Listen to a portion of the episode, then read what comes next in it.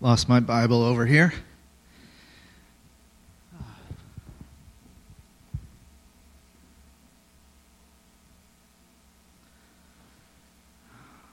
see here. Sorry, getting the tech here. Man, it's good to be with you guys, isn't it? Yeah. You know, um, before we jump into anything else, I just want to take a moment uh, to just share a couple of quick things. One, uh, be praying for Cindy McAdam. If you know Cindy, she and Jeff and uh, Hannah and Rylan used to come here before they moved off to, to the Great White North uh, there in Maine. Uh, she's just going through some medical challenges, so be praying for her uh, this week. And then uh, we are delighted uh, to see that Tony made it through his surgery, and he's here with us today uh, with Paul and Michelle as well. I'm so glad to see you guys again. And uh, what a delight. And we've been praying for you and uh, with your COVID, uh, praying for you guys. So just great. And then um, just, I can't tell you, we've, I think we've done this only once since COVID hit, which is our lunch right after the service today. So, you know, whatever you have planned after this, just cancel it and come on down because, man, it, uh, it's, it really, it really is so good to just be with one another, to break bread together, to share with one another. If you are really excited to continue talking about what uh, we bring up in the sermon today, I think was already mentioned, but just jump at that table down there. Save me a seat if you want A's to the Q&A. And, um, yeah, just really looking forward to that. So. Uh, as we as we jump into our our message today, I j- just heads up. What Paul has done in Romans three uh, is he's basically given a college level crash course on salvation.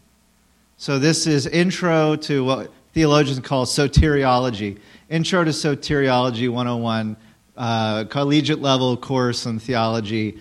But we're going to do our best to make it as clear and plain as possible. But this is not simple stuff. It's not easy stuff. But we don't need to be afraid of that, right? Because whose mind do we have? We have the mind of Christ and the Holy Spirit who helps us to understand what it is that He wants to communicate to us through His Word. And not only that, uh, this language, though it can be difficult, it is clear. It is clear.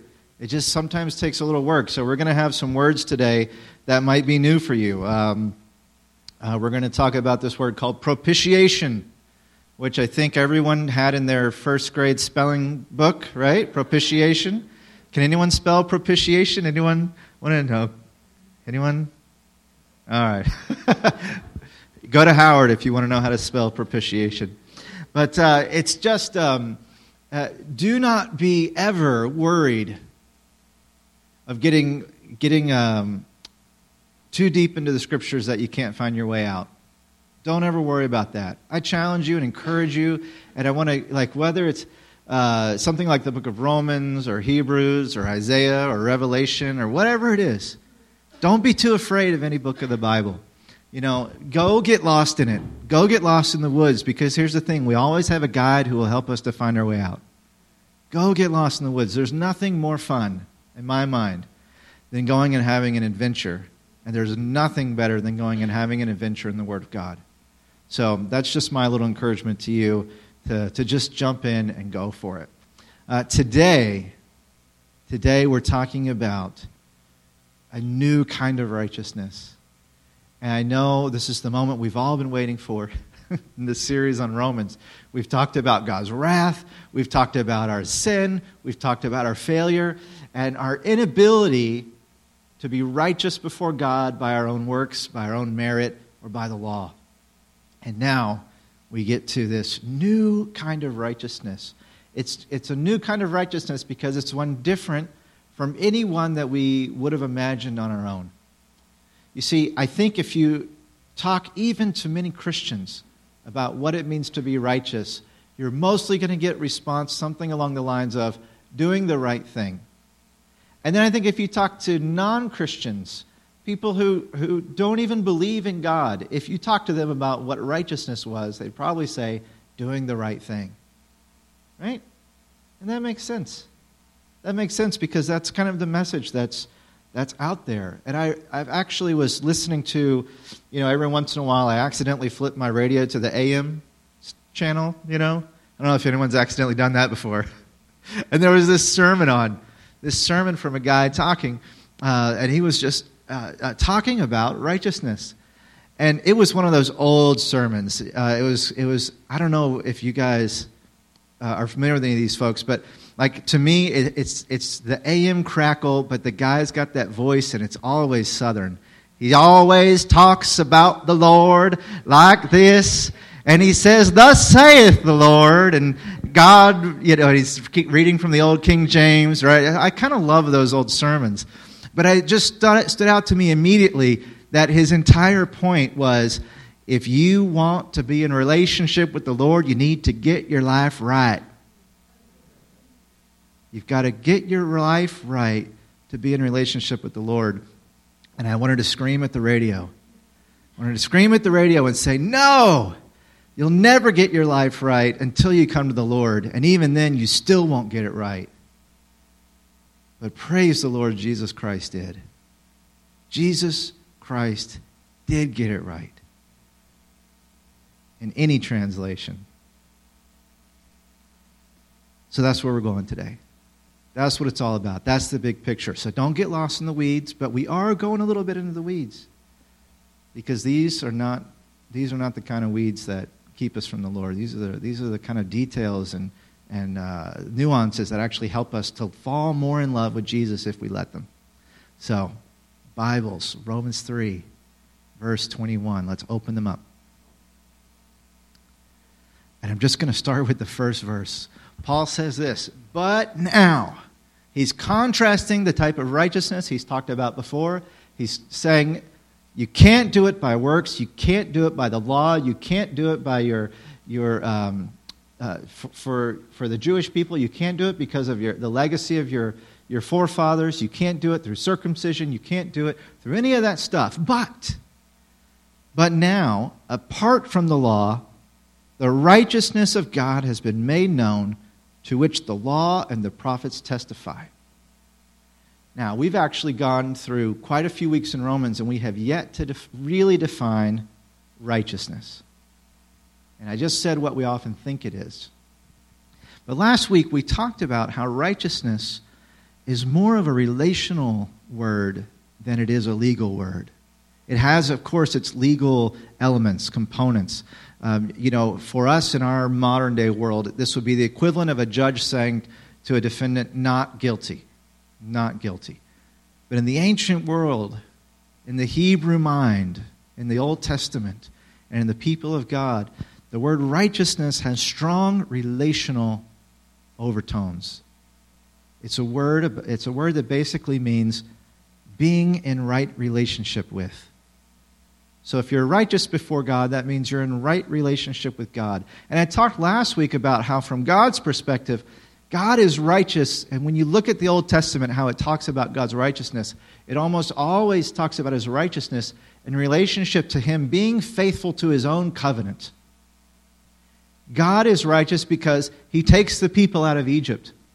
God is righteous because he uh, receives the sacrifices of his people. God is righteous because when he kicks the people out of the land like he said he would, he brings them back like he said he would.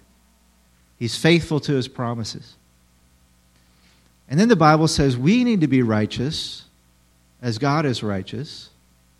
And it means we need to be faithful to that covenant too. Now, here's the thing we're not going to get into all this today, but in the covenant God made with Moses, the covenant said, If you do these good things, then I'll bless you. If you do these bad things, then I'll curse you. But the covenant that God makes with you and me through Jesus Christ is simply this If you trust in my Son, I'll treat you like a son or daughter yourself. That's the covenant. That's it. He doesn't say, if you do X, Y, Z, then I'll bless you. Right? He simply says, if you're a person who's trusting my son, then you get all the blessings. And we're going to see this played out. Because righteousness is about being in right relationship with God. Now, here's the thing it's really not just that the Jewish or early Gentile Christians in Rome didn't understand that, they did. They, they were steeped in this concept of righteousness. But they thought that this righteousness, this being in right relationship with God, this being faithful to the covenant, meant being obedient to the law. But then Paul says this uh, he says, apart from the law, the righteousness of God has been made known. That structure of that uh, language there, um, in English, we translate this apart from the law, the righteousness of God, right? But in Greek, it just says apart, law, righteousness. We don't do this in English, but we kind of do do this in English. We kind of uh, make, sometimes mush these words together to, to make a point. And you could almost say that this is a apart from law righteousness. Right? Well, what kind of righteousness is it apart from law righteousness? That's the kind of righteousness that Paul's talking about. It's kind of like a, and, and even that, the Greek is even more direct. It basically says, not law righteousness. It's a no law righteousness. And that just doesn't make sense to us because what do we constantly do in life? I think most of us spend a vast majority of our time trying to figure out what the rules are and deciding whether we want to follow them or break them, and then doing the best to kind of like move up or down the ladder of life based on how we think we're doing compared to everyone else breaking or following those rules. That's how we view other people. Is this it does you don't have to be a believer or a Christian for this. It's not a religious thing at all. It's a human thing. We either think we're more righteous than another person or we're less righteous than another person. Maybe on a rare occasion we found our compadre who's kind of at the same level and maybe we feel good about that, but we spend a lot of time analyzing ourselves and others based on how they measure up to the rules and expectations of society, of our family, of God, of the church, of the government, of the education system, of TikTok, whatever it is. This is how we live. And Paul says now there's an apart from law righteousness, there's a no law righteousness. And it's been revealed by both the law and the prophets. He says the Old Testament proves it. And we missed it. We missed it. And he says, This righteousness is given through faith in Jesus Christ to all who believe. So it's an apart from law, through faith kind of righteousness. And we haven't seen anything like it in our lives except in Jesus Christ. And so, even when we see it in Jesus Christ, we often mistake it for the old kind of righteousness. Paul talks in the book of Galatians like this. He says, uh, he, he talks about um, how the Galatians began their life with Jesus through faith, and then they tried to switch over in their life with Jesus by following the law. And you know what he calls them? Fools. You foolish Galatians, who has bewitched you that you start with the Spirit and then essentially switch over to the law, switch over to works? It's foolishness. And yet, have we not all done it? We wouldn't say this out loud, but this is how we live sometimes as believers. Oh, I was a sinner. Jesus saved me from my sin, and now I walk with Jesus. It's kind of like I needed salvation before, and then I found it in Jesus, praise the Lord. And then now I'm kind of doing my walk and I'm doing my thing, and I am trying to to essentially live up to everything that was promised to me way back then. But the message of Scripture is that I was a sinner, and praise the Lord, Jesus saved me from my sin. I am a sinner, and praise the Lord, Jesus is still saving my, me from my sin. And until the day I die, I will be a sinner, and praise the Lord, Jesus is saving me from my sin. And not only that, but when I try to have that through the law righteousness, that's the thing that bumps me out of relationship with Jesus. Because when I'm trusting in Him, we're tight. But when I'm trusting myself, it's not that Jesus left me, it's that I kind of was like, all right, I got it from here, God. Right? I got it from here. He says this righteousness is given through faith in Jesus Christ. And that word given also is just, um, it is kind of like no charge. Free, sometimes it's translated as a free gift. Right? And then, and even this idea of, um, sorry, collect my thought. Yeah, so this, this idea of that it's done almost, almost for no reason. Almost for no reason. Is that it's not done because you're good. It's not done because I'm good. Um, it's not done because um, there's something in you that God sees, and He's like, okay, I'm going to give this person this righteousness, and I'm not going to give it to them because I don't see that thing in them. It's the same word that uh, in John 15, 25. I'll just read this to you real quick.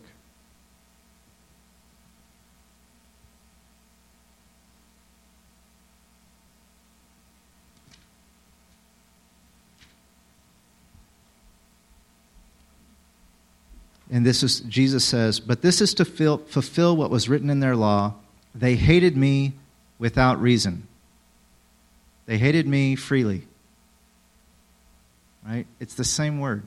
Like for no reason whatsoever. God just gives it to you. It's just a free gift. You don't earn it. You just have it. And if you didn't earn it when he gave it to you in the beginning, then you don't have to earn it when he gives it to you later on in the present. And you don't have to earn it when he gives it to you in the future. It's really this free gift. And I don't know about you, but there's a part of me that hates that. Because I want to be able to stand before you and let you know that I earned it.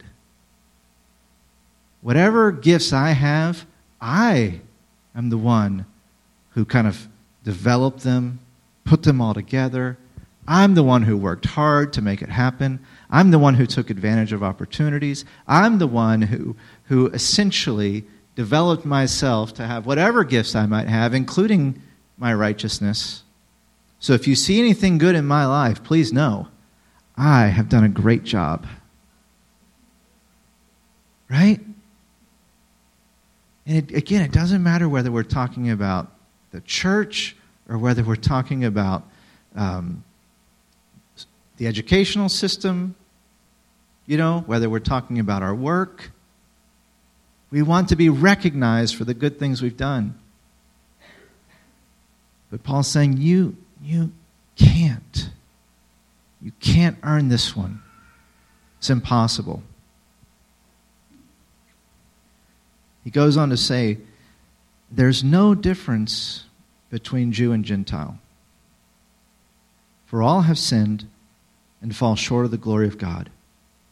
And all are justified freely by his grace through the redemption that came by Christ Jesus.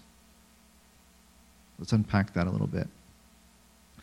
This righteousness is given through faith in Jesus Christ to all who believes. There's no difference between Jew and Gentile, for all have sinned and fall short of the glory of God, and all are justified freely, freely by his grace, through the redemption that came by Jesus Christ.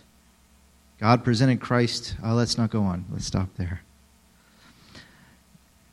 What Paul is saying here is that is that we all stand before God exactly the same way in our sinfulness, and we all stand before God exactly the same way in our righteousness.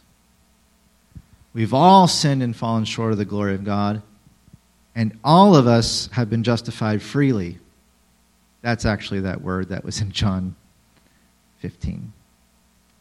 Without cause, without reason, totally free.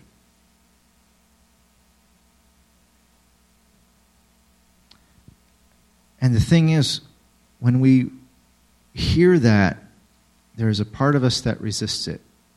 And when we resist it, it leads to very specific things. And I wonder if you might recognize yourself in anything on this list. When we fail to recognize that we all stand equal in our sin and we all stand equally in our freely given salvation, we begin to experience this uh, thing that we talked about a few weeks ago self righteousness. And we become judgmental.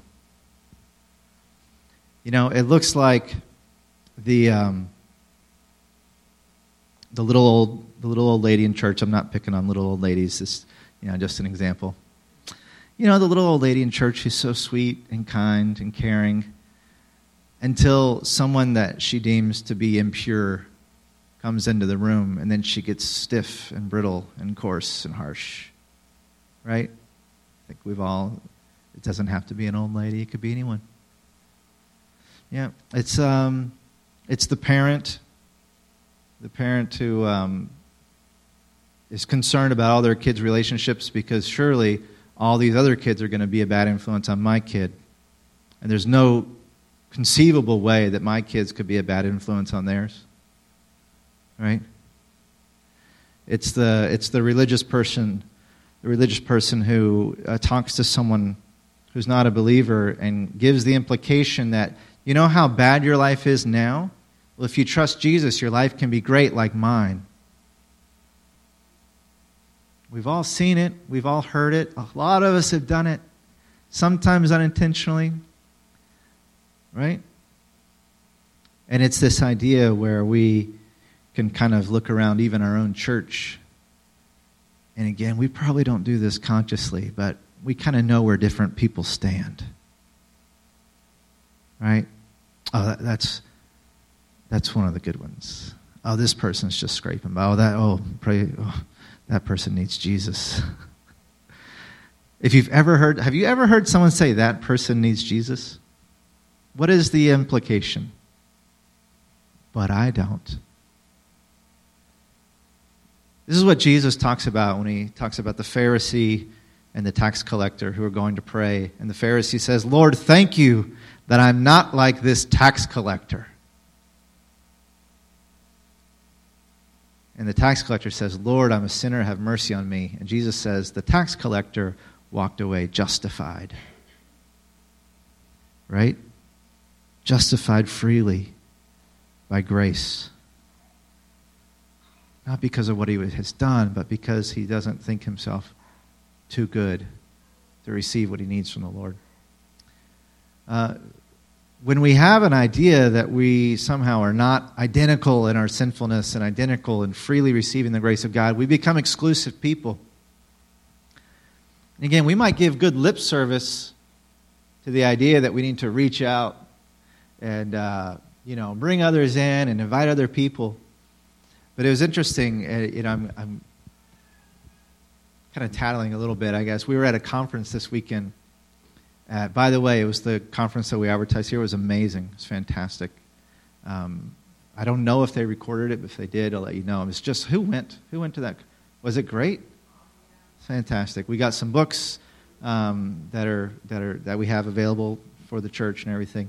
Uh, but there was a question time, and there were two questions throughout that time, and one of them was something like, you know, if we if we invite, and the language was just a dead giveaway. It was like, if we invite those people into our church, how will we remain strong and remain pure? Those words weren't used, but that was essentially the question.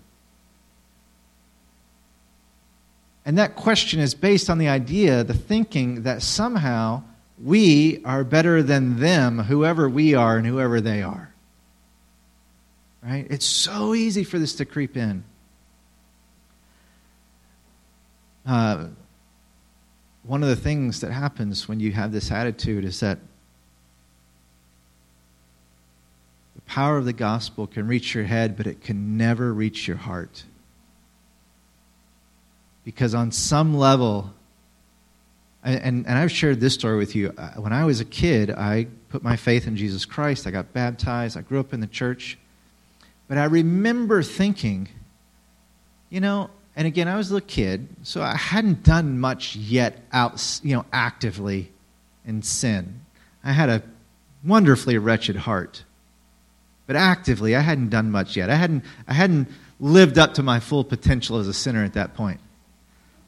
But I remember thinking, I'm so grateful Jesus died for my sin, but I'm also glad that, at least for me, he didn't have a whole lot to die for. Now, that's a seven year old, okay?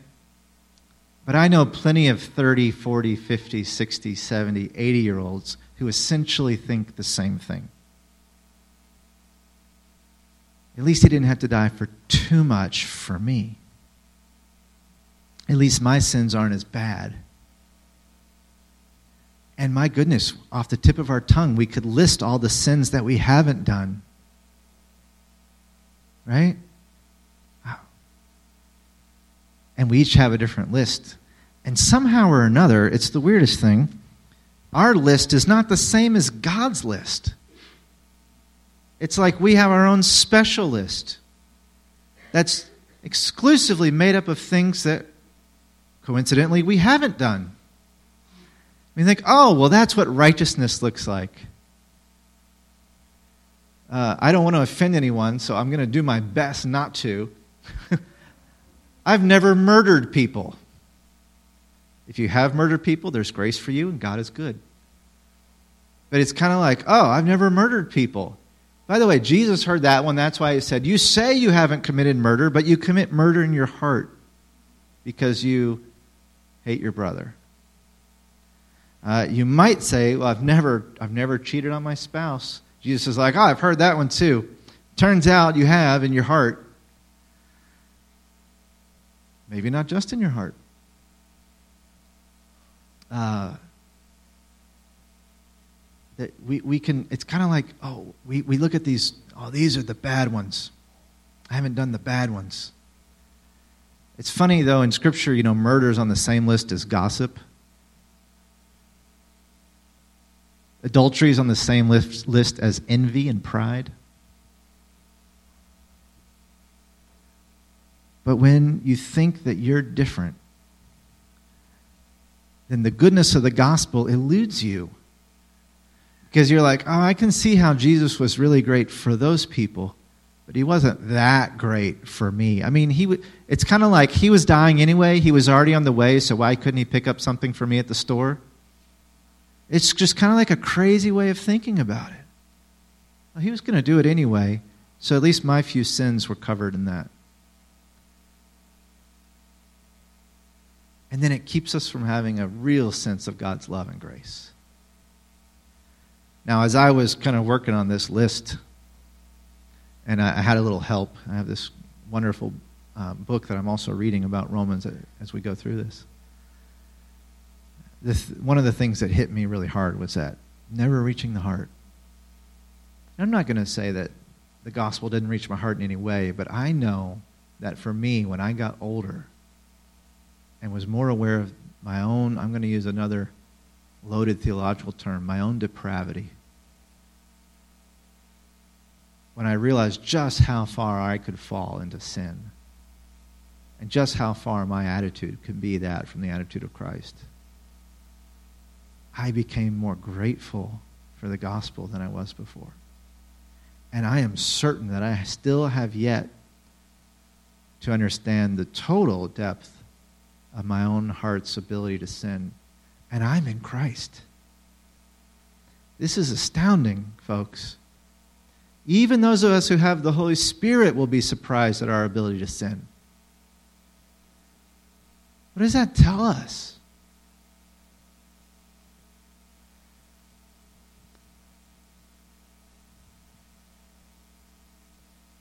At the end of the day, what this does is it allows us in our own mind to exalt in what we have done over what Christ has done.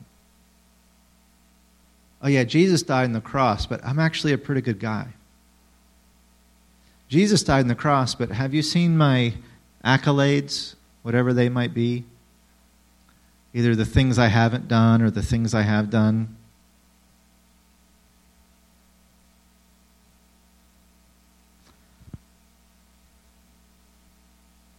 Part of the break or part of what breaks this mentality is something that we've been working on as a church. You know, whenever, if you've ever been in a meeting here, like a small group meeting, or if you've done Church 101, or if you even have come to a prayer night, a lot of times what we do right at the beginning is we do this thing called checking in. Checking in. And we just show we just share kind of how we're showing up. And we name we put a name on the emotions that we're feeling as we show up. Okay, well, Pastor, what does this have to do with being a sinner before Jesus Christ? Okay. When you show up angry or sad or hurt or lonely, when you show up feeling shame and guilt, right? What you're doing is you're displaying before that other person or that group, you're displaying your weakness. Because no one wants to feel those things in front of someone else. Right? We all want to show up happy. Shiny, happy people holding hands, right? That's how we want to show up. And what the gospel does, the gospel says, no, you don't have to show up like that. Because everyone around you is equally as sinful as you are, and everyone around you is equally saved as, by grace as you are. And so you can show up honest and vulnerable and weak and needy, because that's what that is, and it's okay. And as you continue to show up weak and vulnerable and needy before others, then you can remember what it was like to show up weak and vulnerable and needy before God. Because often what happens is we build these things up over time.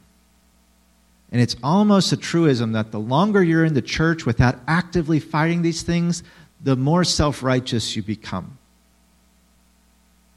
It's almost like the church, absent intentional, active process of fighting it, a church is a breeding ground for judgmentalism and self righteousness. The church is a breeding ground for getting people to engage with the truths of the gospel with their heads and not with their hearts. We've all seen this, haven't we? Amen? Anyone? I want to hear the amens from the people at home. Like, we should be like, Amen!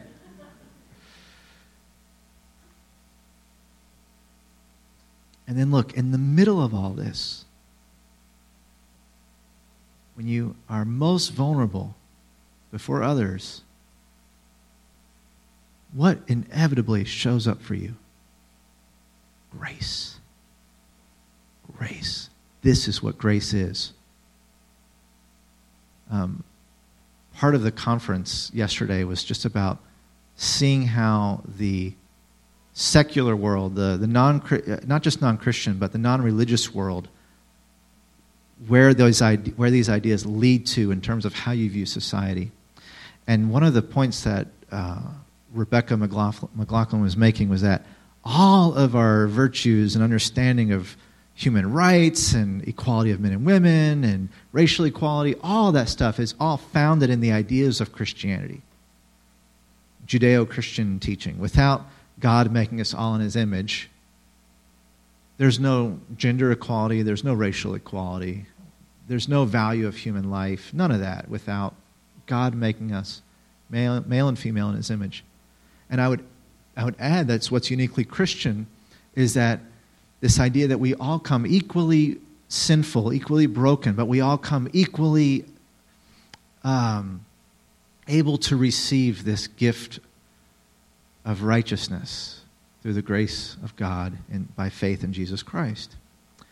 And what that says is that um, when you see someone's weakness, because what is what if we only had nature and no revelation? What would be the appropriate thing to do when you recognize someone's weakness? You should attack it and take advantage of it. That's what the animal kingdom teaches us, right? What, what, which, of the, which of the gazelles does the, do leopards eat gazelles? Which of the gazelles do the leopards eat? The sick, the weak, the wounded, the old, and the young. Why? because they're weak, they're slower, they can't get away. You don't go after the strong, you go after the weak. And we see this play out in the human realm over and over and over again. It is natural for humans to prey upon the weak.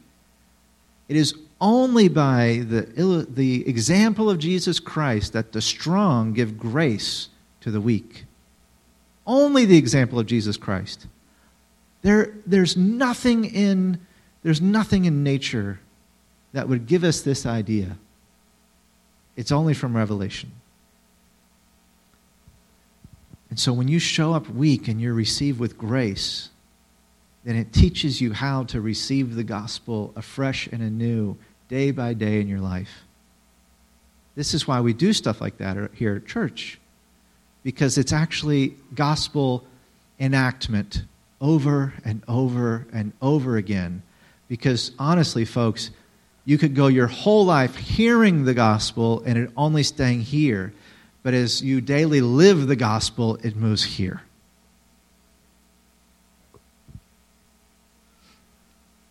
Now, Paul says this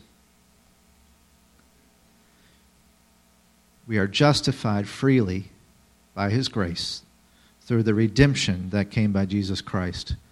Man, that is a thick, thick sentence.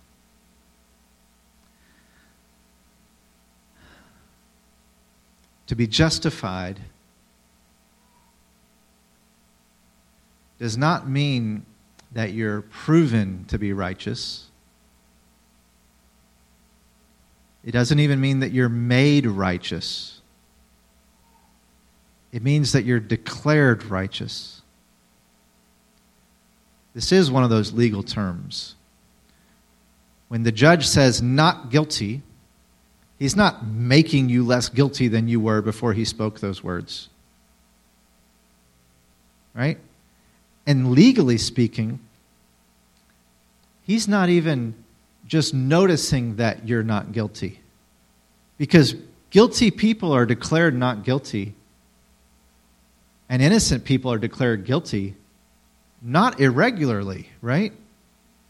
From a legal sense, it's the declaration of the guilt or the lack of guilt that matters in the courtroom. Right? This is what determines whether you go to jail or whether you go free. So when the judge says not guilty, he is declaring that you are not guilty. And when Jesus justifies you, he is declaring that you are righteous. You don't automatically become perfect. It's not that he sees how great you are. Oh, you know, there's Stephen. He's a great one. I'm going to declare him righteous. No. No. He, he's simply saying, again, freely, without, without, uh, without reason, without justification. That's what that word freely means, again. He's declaring me righteous without justification simply because of his grace. Through the redemption that came by Jesus Christ. Now, what is redemption? Redemption is when you buy back something, right? The only thing that I can think of in our culture that we redeem are coupons and tickets. Right? So you've got a coupon, or a coupon, if you will, and you take it to the store, and it says 30 cents off. And when you go to pay, they take off the 30 cents, and you have to give them the coupon. You go to the fair, and you have a ride, four tickets. You give them four tickets, you get on the ride. Right? It's a purchase agreement. In this case, it is purchasing back that which has been lost. And do you know what in the Old Testament what's required to purchase back, to redeem something that's, that's been given away? It's the full value plus 20%. Full value plus 20%. You have to pay more than the value to get the thing back. Now, why is that important? Because the Bible teaches clearly that no person can redeem another person. The cost is too great. We read this in Psalm 49. I'll just read it to you.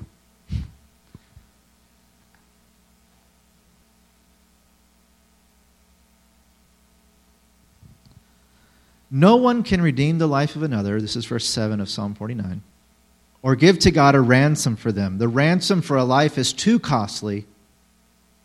No payment is ever enough, so that they should live on forever and not see decay. Why can you not pay for the life of another?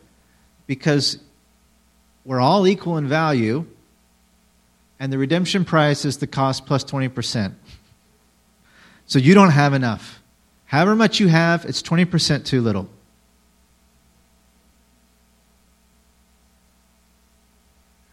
But who is worth more than you and I are worth? Who is worth so much that his life covers the price of every single life plus the extra? Jesus Christ. And why? Because he is the infinite God of the universe. His value, the value placed on his life, is infinite, and therefore it is capable of redeeming every single soul.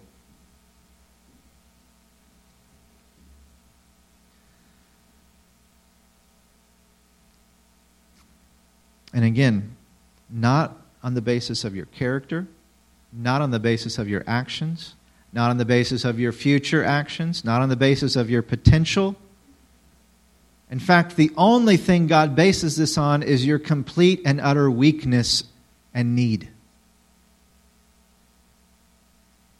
Because here's the really crazy part about this, and next week we're going to see it in, in sharp focus, is that your sinfulness and God's gift of righteousness are intrinsically connected. God doesn't come to heal the healthy, He comes to heal the sick. God doesn't come to save the righteous, He comes to save the sinners. God's gift of righteousness is necessitated upon your sinfulness. So it's nothing you've done. And honestly, again, that drives me nuts I don't like that. Because then to stand up and say that I'm a Christian, I'm a believer in Jesus Christ, is to acknowledge that I am totally incapable of doing anything that God required of me. It's the ultimate confession of weakness and vulnerability. I completely understand why the world looks at Christians and think that we think we're all better than all of them. I get that because of all the reasons that we said before self righteous, judgmental, exclusive, right? All that stuff. In actual fact, to be a Christian is to acknowledge that you are not better than anyone.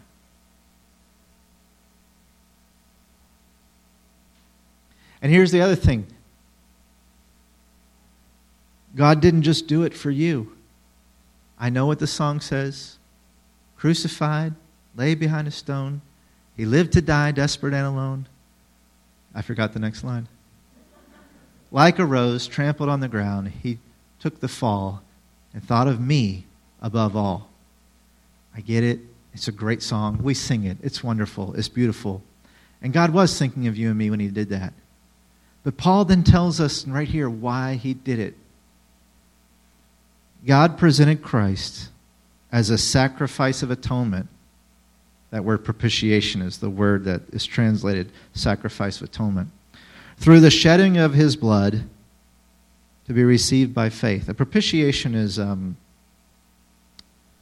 is simply that it's, it's, it's a sacrifice that's given essentially to qualify for the penalty that God would have. We don't like this because it involves God's wrath.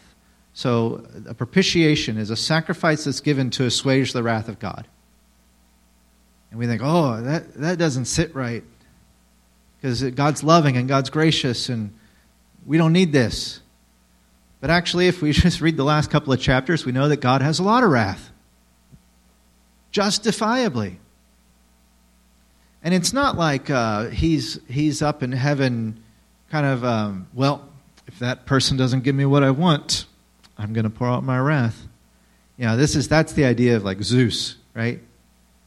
Uh, you know, like uh, an ancient, well, maybe it still, I guess it still happens in certain religions today. Like you take food and fruit to the god so that he won't be angry at you, right? I went, I went to visit China and, and there was a Buddhist temple and there was fruit in the Buddhist temple. And they were like, oh, these are the sacrifice, these are the offerings that people are making to assuage the, the anger of I'm not exactly sure who. Not Buddha, right? I don't know. It's there. But this is like an old, old thing common to religions. But it's not some arbitrary thing like, oh, uh, I'm going to be mean to you, but if you give me what I want, then I'll go away, like it's a bribe. No. This is God saying there is justifiable wrath that has been stored up. And because I'm gracious, I'm going to provide the sacrifice that assuages the wrath that I have. And it's going to be my own son. And Jesus isn't some victim of, I've heard this before, he's not a victim of some cosmic child abuse. When God's, when God, you know, because when we say God, it's Father, Son, Holy Spirit. Jesus is God too. And when we say God decided to, to uh, bring the offering that assuages his own wrath, Jesus was kind of like there saying, I sign up. Hey, Dad, Dad, I'll do it.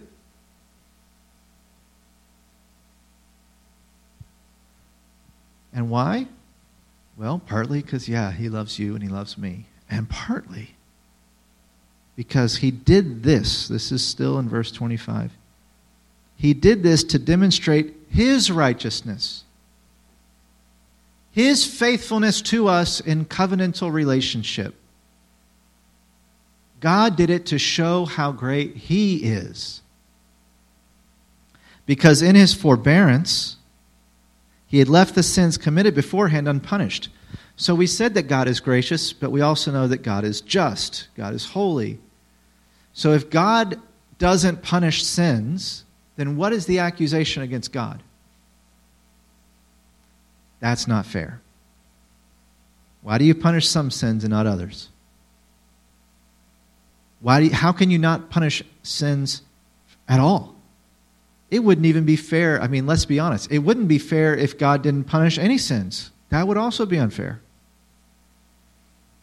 And by the way, again, like we don't think like this very much in the modern Western world, but I think we can understand a little bit now more. But if you are if you are the victim of someone either personally or your family or nationally and that person does whatever they want to do with you and then no one ever holds them to account. Would you be totally fine saying oh well they're being gracious? Not at all. You'd say that's not right. That's wrong. That's evil. That's evil. Nations who commit and have committed genocide and never held to account, that's evil. You can draw your own conclusions about the many, many, many, many, many nations that have done that. People who drag others into all sorts of slavery, sexual slavery, um, all types of oppression. And they do that and never are held to account. That's evil. Paul says, Well, God did this to show his own righteousness. He had left some of the sins beforehand unpunished. Well, who's going to pay the price for those sins? And God says, I am including your own. And he did it to demonstrate his righteousness as the present time, so as to be just and the one who justifies those who have faith in Jesus. God's saying, I can be just and gracious at the exact same time, and the only way to do it is that if I pay the penalty for the sins that have been committed. And I do it, yes, because I love you, but also because I am worth. I'm worth showing you how great I am. And again, oh, if I said that, I'd be a jerk. But when God says it, like, what else could He do? What's the greatest thing God can promote in the universe? Himself. What's the greatest gift God can give you ever? Himself. Who's the standard of righteousness and holiness for, for the Lord? Himself. Right? It's all these things. So, God, by grace, offers the sacrifice that assuages his own wrath at the cost of the life of Jesus for his own sake. God does everything. Everything. I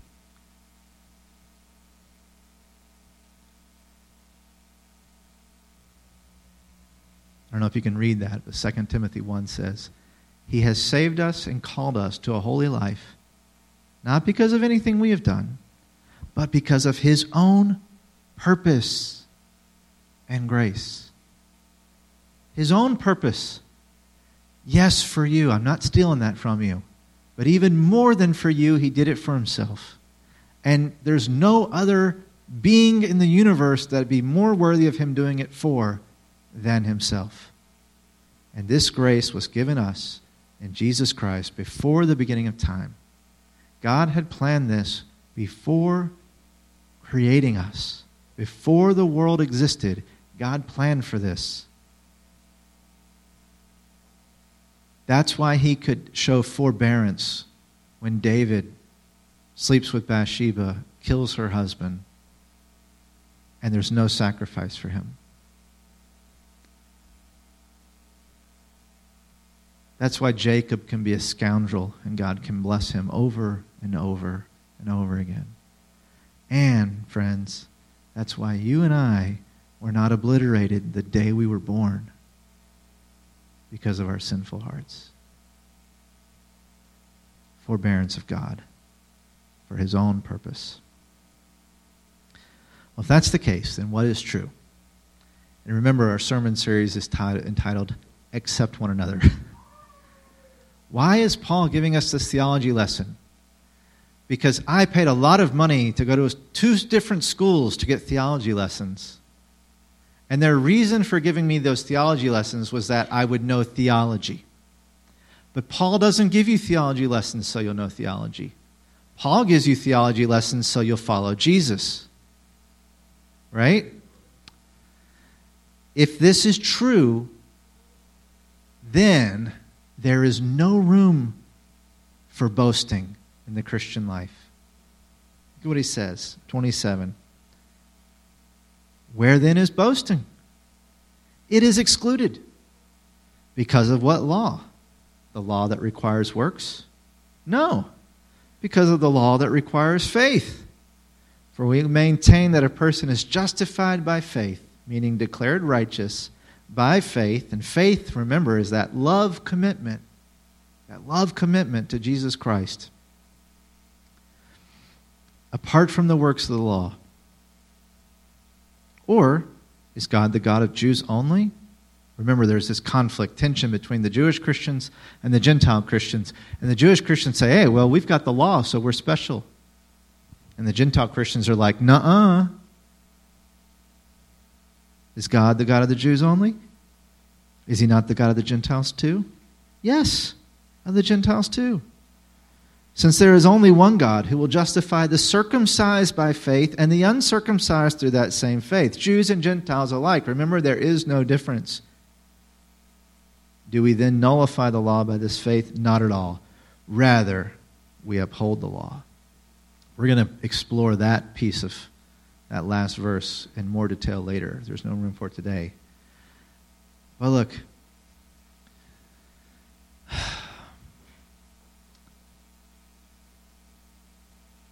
The reality is, the very one who was sinned against by you and me is the one who paid the price for our sin. Through blood, meaning through death.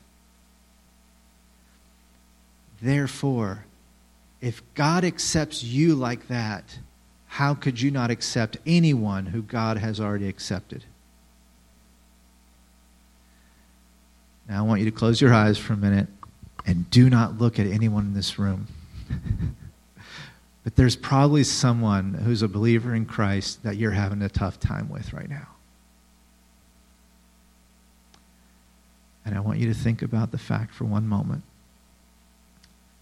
that whatever they have done that bothers you, is nothing compared to what you have done to the Lord. And the suffering that you've had because of what they've done for you is nothing compared to the suffering that Christ has done for you. You can open your eyes. Don't look at anyone. This is why Jesus tells the story of the debtor who is freed of a massive debt and then turns around and throws into jail the person who owed him a small debt. Because the teachings of Jesus in the gospel, and the, which are very much stories, and the teachings of Paul in the letters, which are very dense and theologically complex, they're the same message. So we must pay whatever price we need to pay to be able to receive others in fellowship. Because God has paid the ultimate price so that we could be in fellowship with Him.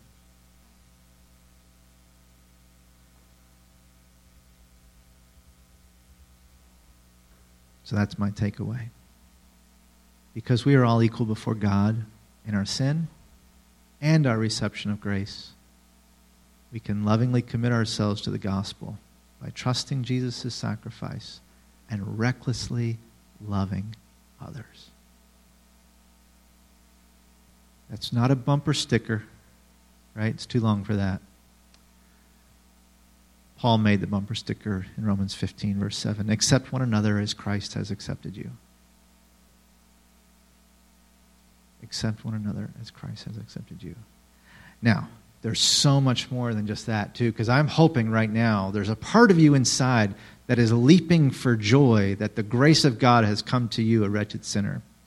And I hope there's some part of you that's getting hope for the idea that you can be vulnerable, real, honest, and weak before others without being uh, culled from the herd, so to speak, but rather that you would be received with grace. Because if I've been given grace and you've been given grace, then when I show up weak, then I can receive grace from you. And when you show up weak, I can give you grace. And then I hope that part of you is thinking, oh, there's this person I've been judging and looking down upon. But now I realize what, I'm, what I get to do because of Jesus is receive them in love and put behind us, maybe not Maybe, maybe it doesn't mean that, you know, if a person's harming you, it doesn't mean you have to go and be harmed again. It doesn't mean that. Although sometimes Christians do that, and it's powerful when they do by choice, but it certainly can mean that you can rest, uh, you can put your resentment and your, um, your judgment to rest. And they can simply be a brother and sister in Christ who is equally in need of grace as you are and who one day you will stand side by side, equally restored by grace in the kingdom. Amen? Amen. Let's pray.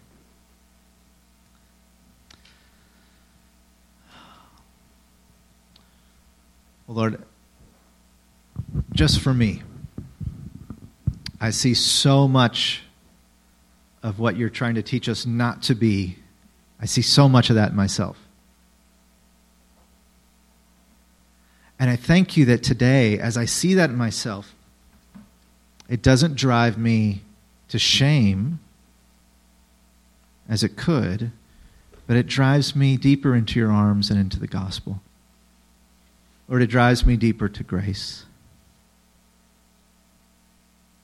I pray that would be true for all of us. That when the mirror is raised up to us, Lord, that we would look, look clearly at it and see what we need to see